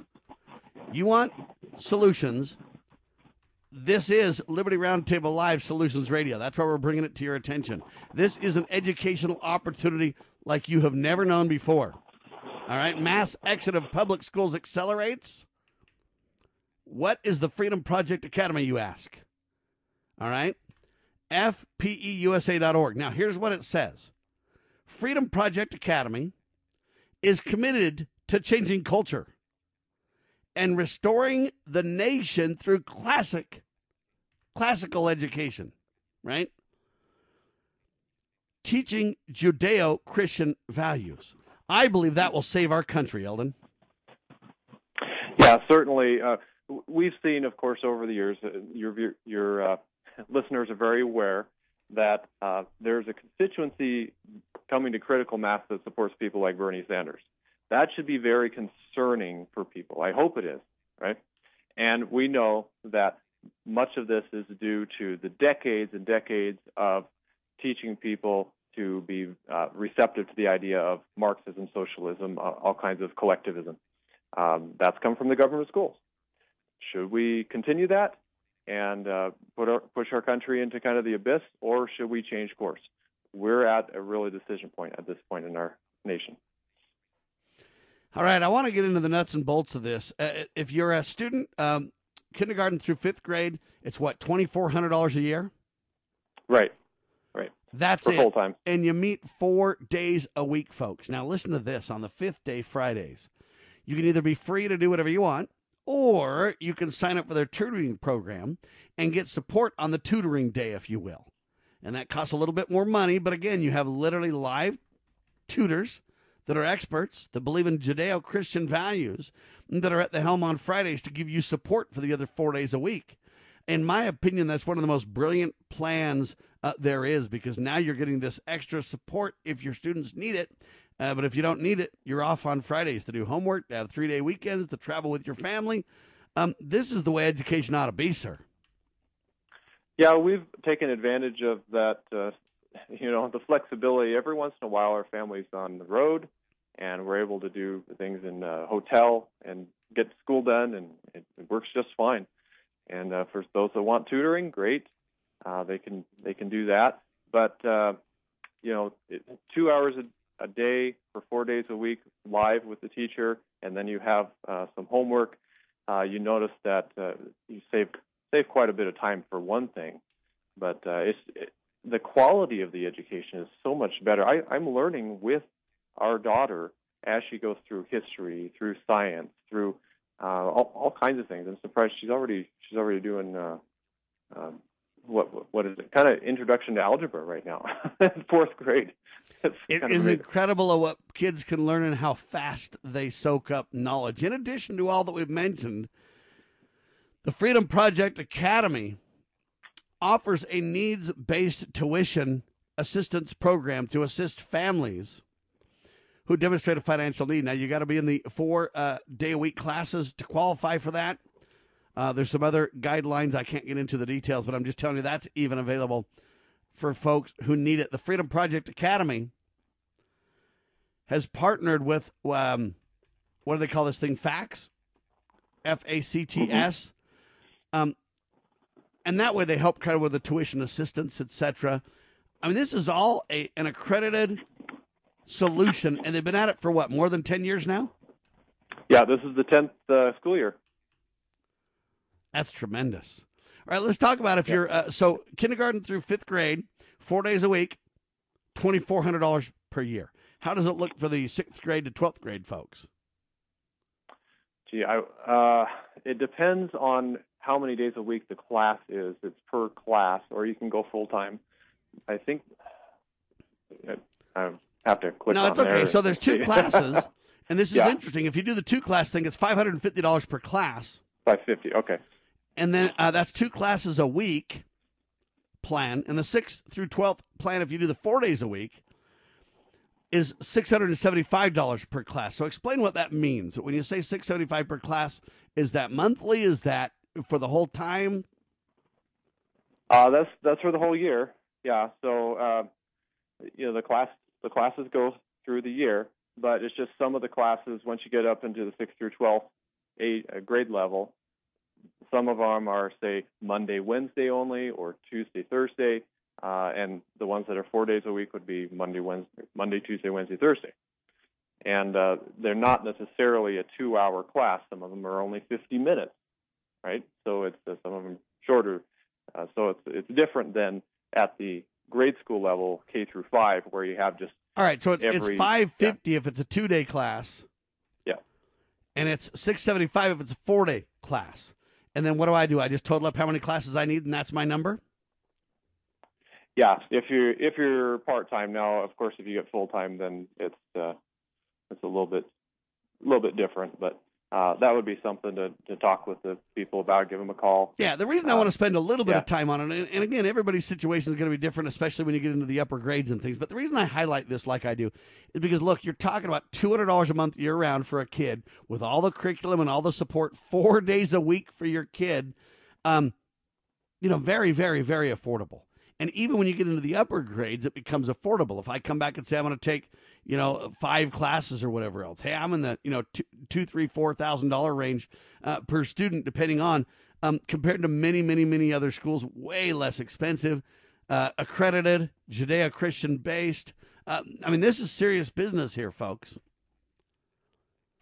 Yeah, it's it's something that is uh, very much uh, doable for for many families and of course the tuition assistance. Of course, it's uh, as funds are available, but the you know if you fall into certain categories of income, uh, you know that's that's something that uh, probably would be something to, to look at, right? Yeah. now Um, the other thing that's interesting is they have a technology section where, hey, the technology needed or whatever you can review here.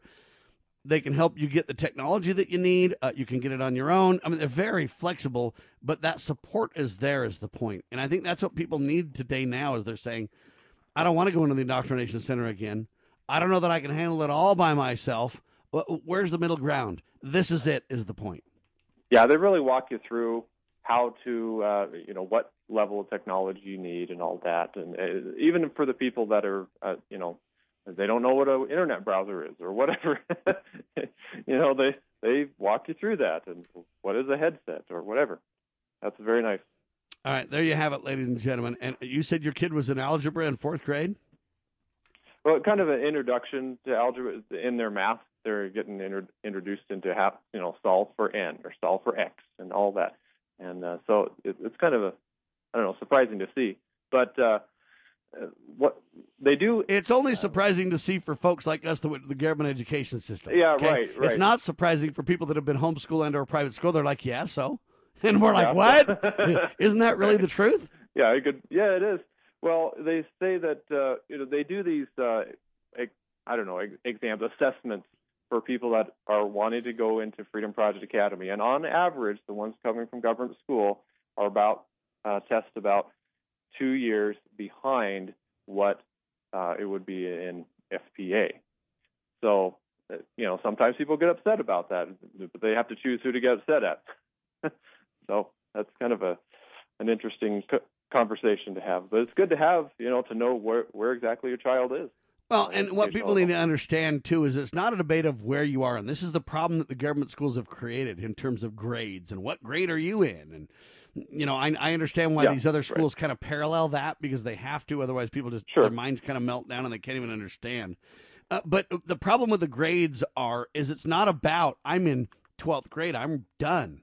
It's about what you know Right. and what you Right, don't know. And, and the goal is not to highlight what you don't know, but the goal is to find out what you don't know because we can help you know. Yeah, that's a very good point. Uh, it's uh, really grading is a, an artificial thing that uh, you know has come out of the idea of schooling, which schooling means everybody does the same thing. That's a very collectivist, socialist type of mentality. And uh, of course, we've had the government school program for what 170 years, 150 years, depending on how you how you measure it. And uh, you know, nobody knows any different, really. We've we've all fought in those those types of concepts. All right. Anyway, we wanted to spend some time on it. You have your kids in it. How many children do you have in it now, Eldon? Oh, we have one uh, so far. All right, one daughter so far in the program. Uh, ladies and gentlemen, this is a solution. FPE stands for Freedom Project Education. FPE.USA. I'm sorry, FPEUSA.org for the Freedom Project Academy.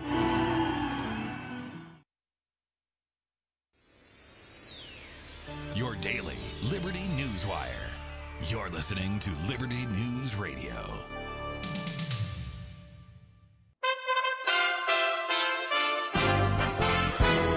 USA Radio News. COVID relief talks continue today in Washington. President Trump last night signs a bill funding the government for two more days. This buys lawmakers time to iron out differences over how big stimulus checks should be. House leaders hoping for a vote Sunday afternoon. House leaders briefed on California Democratic Congressman Eric Swalwell's ties to a suspected Chinese spy. Swalwell, a member of the House Intelligence Committee, Republican Minority Leader Kevin McCarthy, part of the FBI briefing yesterday. It only raised more questions. And the one thing that was fundamentally answered, he should not be on Intel. House Speaker Nancy Pelosi, also part of the briefing, no comment from her yesterday. Democrats appear to be falling behind in the Georgia Senate runoffs. Polls released yesterday show both Republicans winning. David Perdue is up two points over Jon Ossoff. Kelly Loeffler is up six points on Raphael Warnock. There's still over two weeks to go before Election Day. Already over a million votes cast. This is USA Radio News. For over three years, you've heard me rave about the My Pillow Premium Pillow from Mike Lindell. You've heard how they don't go flat. You can wash them and dry them. They maintain their shape, and they are made in the USA. Well, now you can get the best deal ever on a My Pillow Premium Pillow, the ones that started it all. You can get a standard or queen size premium My Pillow for $29.98. That's a $40 savings, and king size pillows are only $5 more. This is the time to buy because that 60 day money back guarantee is now extended to March 1st, 2021. Go to mypillow.com. Click on the radio offer square. Use my promo code USA. There you'll find this special and savings deep discounts on all the My Pillow products, but only if you go to mypillow.com, click on the radio offer square and use my promo code USA or call 1-800-951-8175. Tell them you want the USA radio special on My Pillow premium pillows. While COVID relief is in sight thanks to the vaccine, it will be a while before we see case numbers come down. Models show about 17% of Americans have been infected. University of Washington Dr. Chris Murray tells CNN, though, it's hard to know just how many people are infected. There's a lot of asymptomatic cases out there. It's why uh, it's really so important for people to be careful. It's not just the people who've been that have tested positive.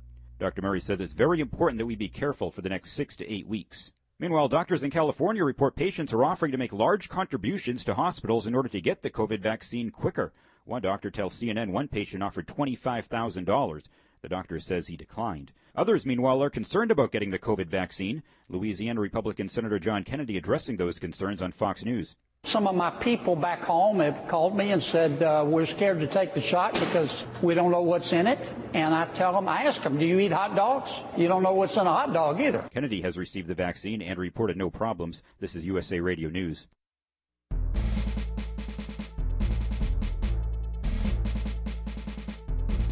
Begging politicians, bureaucrats, and educrats, and all do gooders to please obey the supreme law of the land, the Constitution.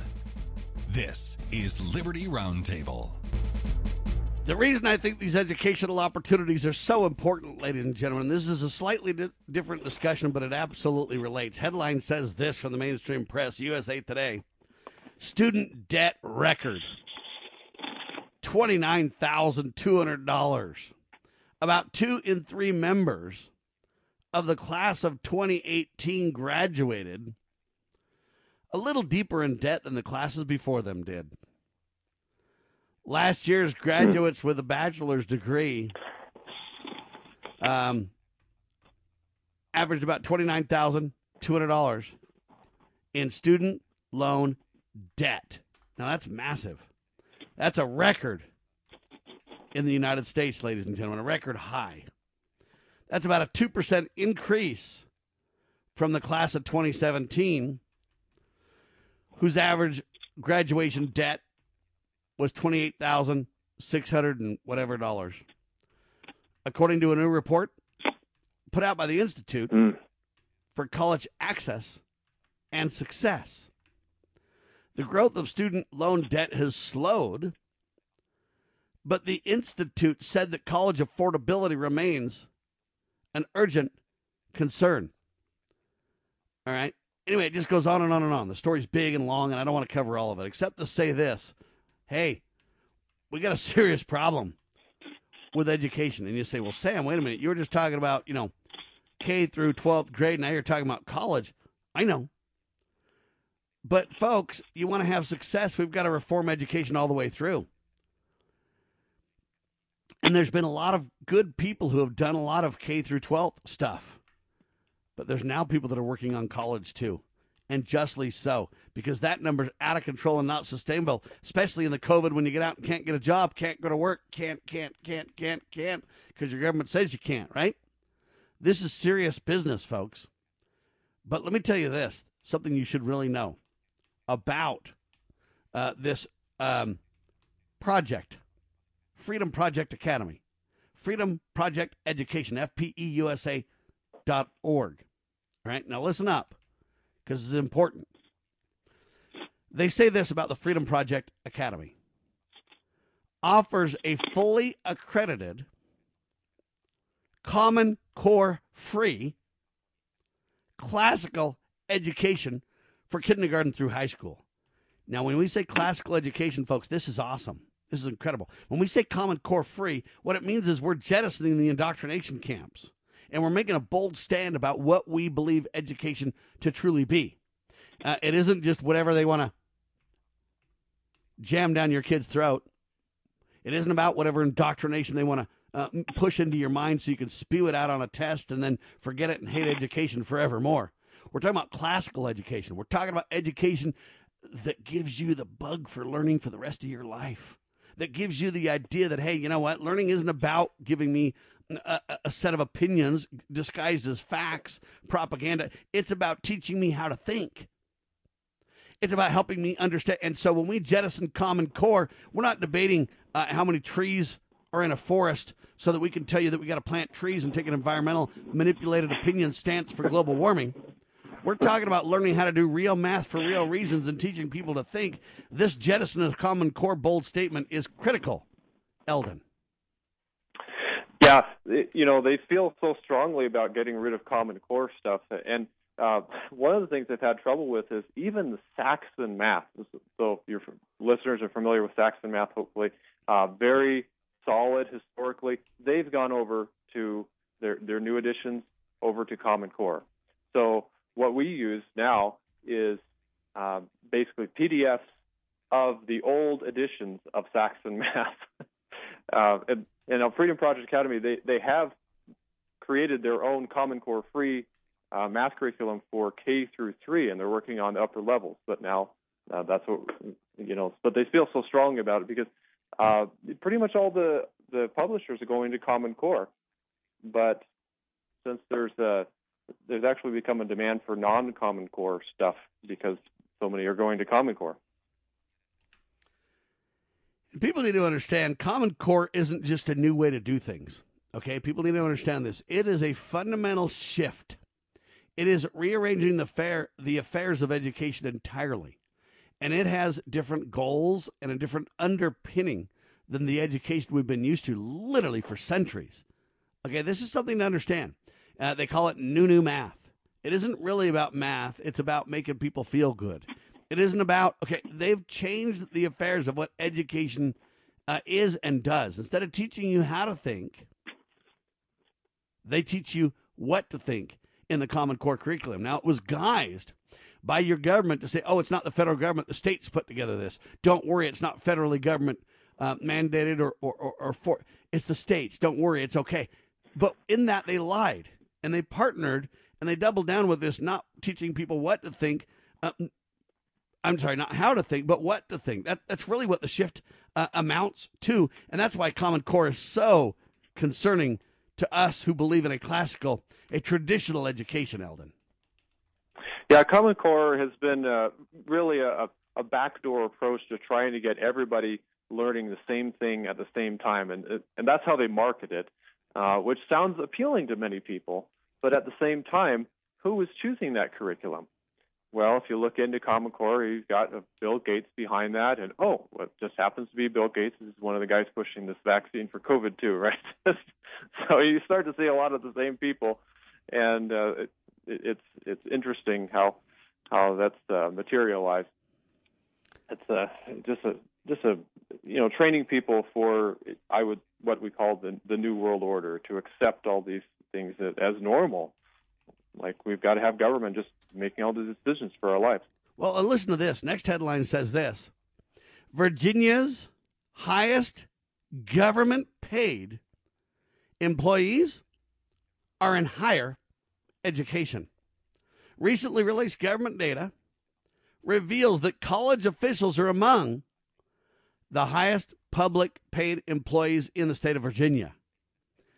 80% of the top state earners work at universities or college level. That's according to data published by the Richmond Times, that's Richmond, Virginia Times Dispatch.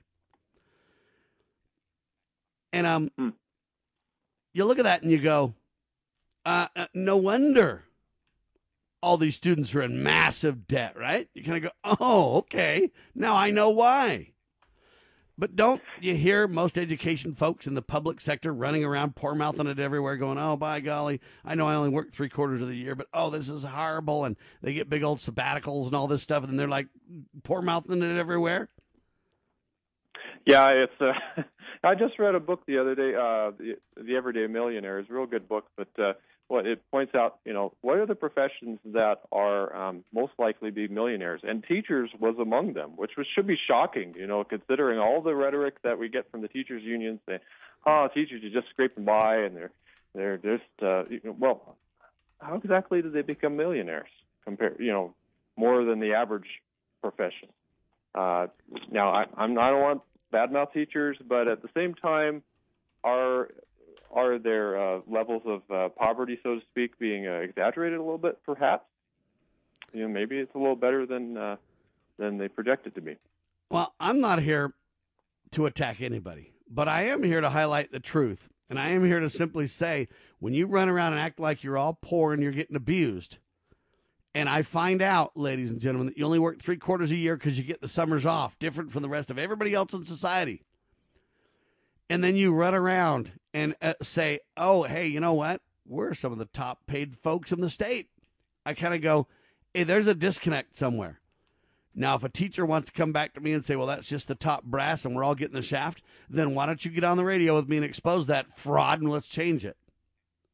Okay. If you got a top down design where the average teacher's not getting a fair shake and all the bosses are getting all the cash and running around letting everybody poor mouth it while you're not getting your fair shake, let's discuss it openly. But this is the point where we need to change educational reality and we need to do it fast because it's just not sustainable for these children to have a $29,000 debt when you get out of college. You know how long that's going to take to pay off, Eldon? I, I don't, but a long time. Yeah, I mean, it depends on how aggressive you are and how disciplined you are and all that stuff. Um, we don't have a direct answer, but we know this. It isn't cheap. By the time you, you know, get a car now, which is becoming so expensive, it's hard to get a car without a loan. By the time you get a student um, loan, by the time you get a house, by the time you, they're making it to where you, it's almost impossible to succeed.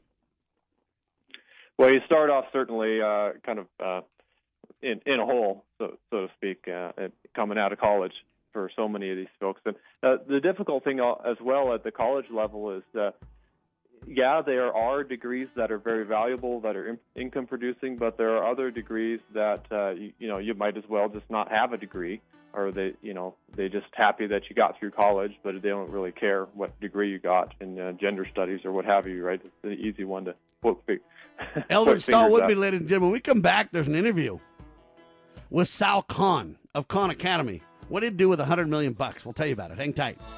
Okay. Scott Bradley here. Most Americans are painfully aware that the nation is on the wrong track and in dire straits. Unfortunately, most political pundits only nibble around the edges when they claim to address the issues. Even worse, many of the so called solutions are simply rewarmed servings of what got us into the mess we currently face. And the politicians think we're so gullible and naive that we'll buy their lies that they have reformed and now understand where they led us astray. Unfortunately, the truth of the matter is that they simply wish to continue to hold power. The solution to America's challenges is found in returning to the timeless principles found in the United States Constitution. My book and lecture series will reawaken in Americans an understanding and love of the principles which made this nation the freest, most prosperous, happiest, and most respected nation on earth. Visit to preservethenation.com and order my book and lectures to begin the restoration of this great nation. Okay, girls, about finished with your lesson on money? Daddy, what is a buy sell spread for gold coins? Well, when you sell a gold coin to a coin shop that's worth, say, $1,200, you don't actually get $1,200. But don't worry, we're members of UPMA now, so we don't have to worry about that. Daddy, what if somebody steals our gold?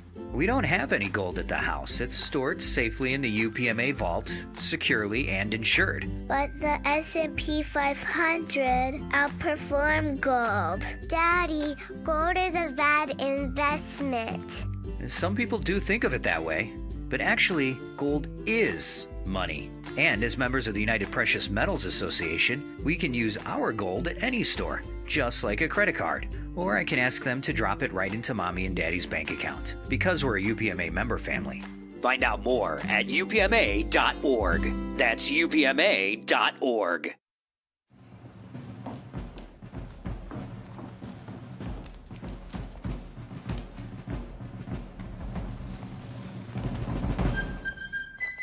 With news the networks refuse to use.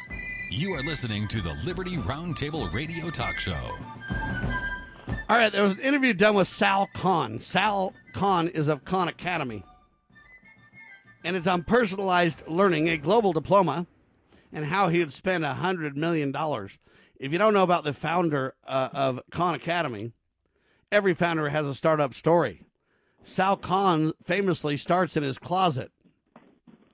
Yeah, in fact, Khan may have one of the most celebrated closets in the world. For the few who don't already know the origin story of Sal Khan, he was uh, teaching his cousin. He was doing tutoring sessions with his cousin to help with math. And that catapulted into Khan Academy, which now boasts more than 10 million learners per month worldwide, watching its free instructional videos online in over 18 languages.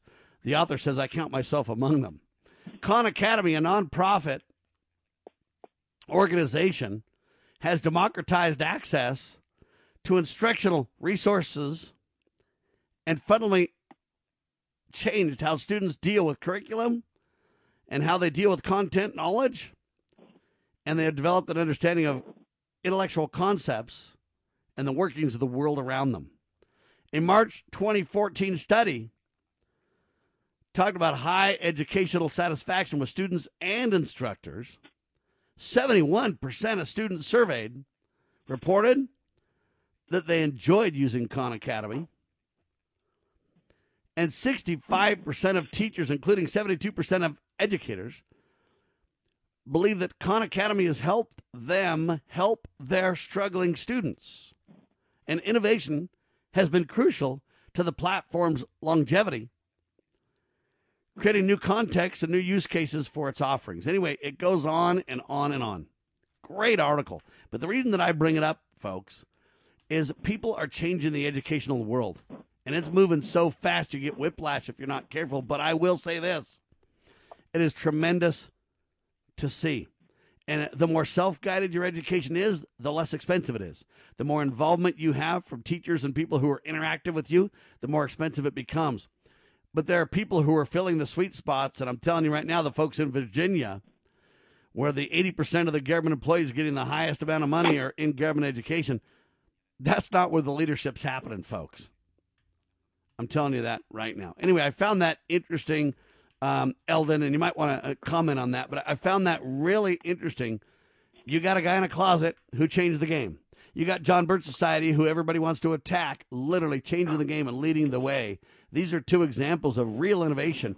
And all the government bureaucrats and wannabes and professional do gooders and educrats and everybody everywhere else is just taking everybody's money and they're not involved in innovation at all. But people like the JBS and Khan Academy at the forefront of this incredible, uh, what do you want to call it, renaissance, evolution, solution? Yeah, yeah definitely uh, you know, homeschooling itself uh, has gone up quite significantly uh, recently, and I don't know how you exactly classify Khan Academy, uh, whether it's homeschooling or what have you, but uh, uh, you know, there's so much innovation going on, and people looking for other options that uh, it's really an exciting time if you're if you're a consumer in, in that sense, but looking for what is the best solution for our family, for our children, for our niece and nephew, whatever it is, and what do we actually want in education? Uh, maybe we shouldn't just take the cookie cutter thing that the government offers us and say, well, I I guess they must know what's best for us, and let's let's take what they're offering, um, despite all the drawbacks we know. Um, let's be more informed consumers. Let's look at the options and let's try to find something that's going to actually prepare our children for uh, being successful in life, rather than uh, train them to be just kind of uh, government automatons or whatever. so uh, the, we've seen the SBA. Uh, I think it was 56% growth over last year. This year, just a mass exodus. They had to delay the start of school for a week because there's so much interest. So that's you know just one example, right? It's one example, but it's shocking in its repercussions, ladies and gentlemen. And we want our listeners to stay on top of it all. Remember, this is Liberty Roundtable live. Uh, it is Solutions Radio. Okay, we don't leave you hanging. We don't leave you wondering. We bring up a lot of problems. Some people say this program is negative. I believe it's not negative. We got to find out where we are to find out where we want to go. And to acknowledge the problems that we face is part of the solution. You know what? If you don't understand a problem, why would you try to fix it? Is the idea. And uh, so I really want people to understand it's about acknowledging the problems. Hey, we live in perilous times, folks. There's no doubt about it. But at the same time, the future looks bright to those who are innovative to those who put their shoulder to the wheel, to those who uh, make a difference and get involved and, and work at the answers. And you look at Khan Academy and you say, how did it all of a sudden become a place where over 10 million people are learning for free?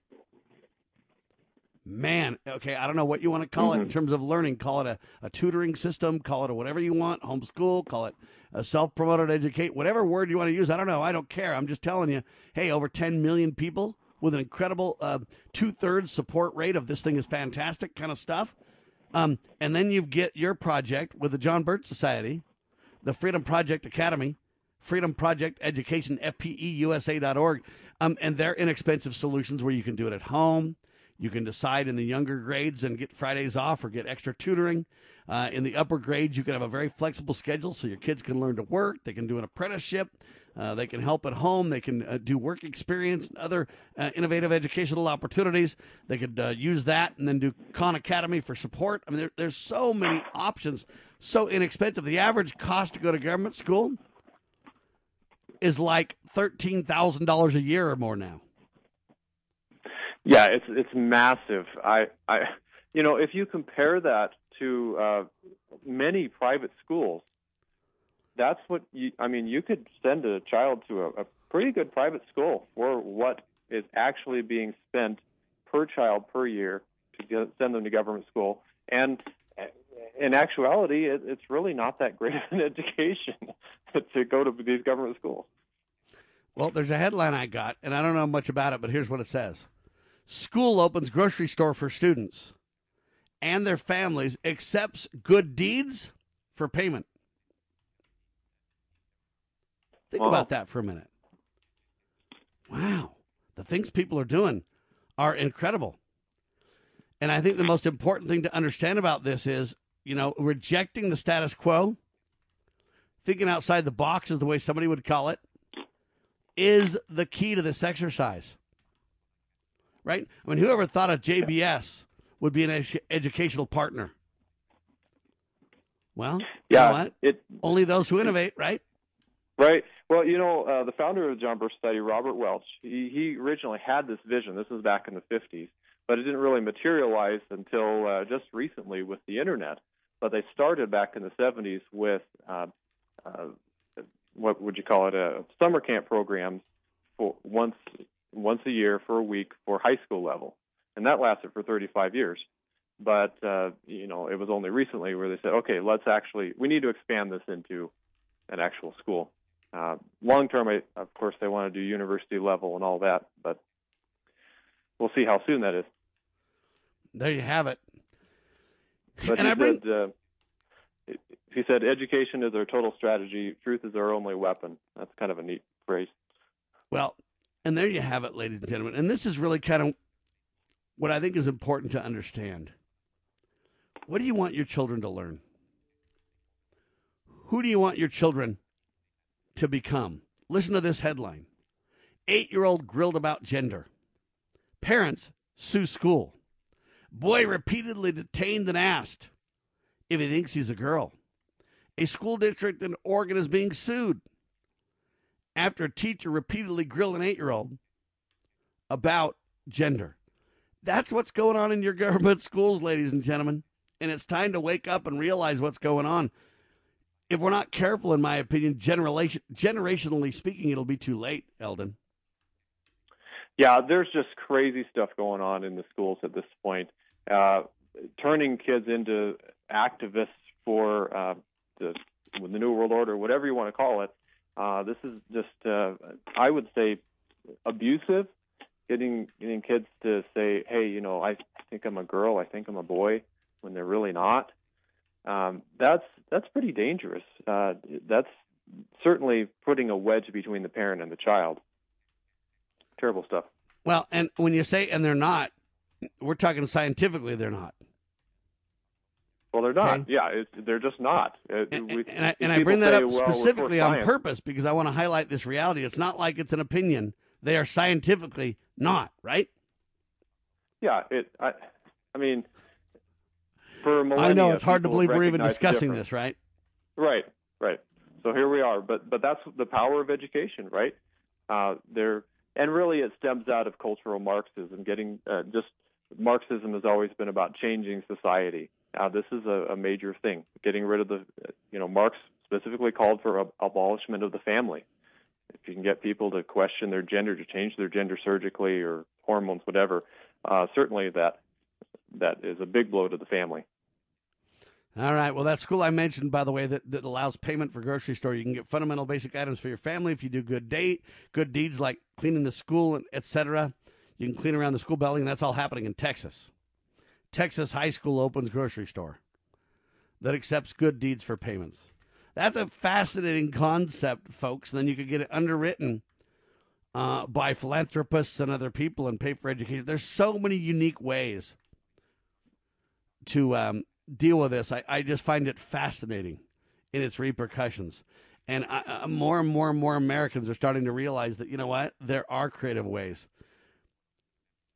to do education, folks. It, it's okay. We used to have apprenticeships, we used to have all kinds of other ways for people to become uh, valuable contributors to society, but not lose their soul in the process. And that's really what this comes down to. Do you want your kids to lose your soul to indoctrination and propaganda?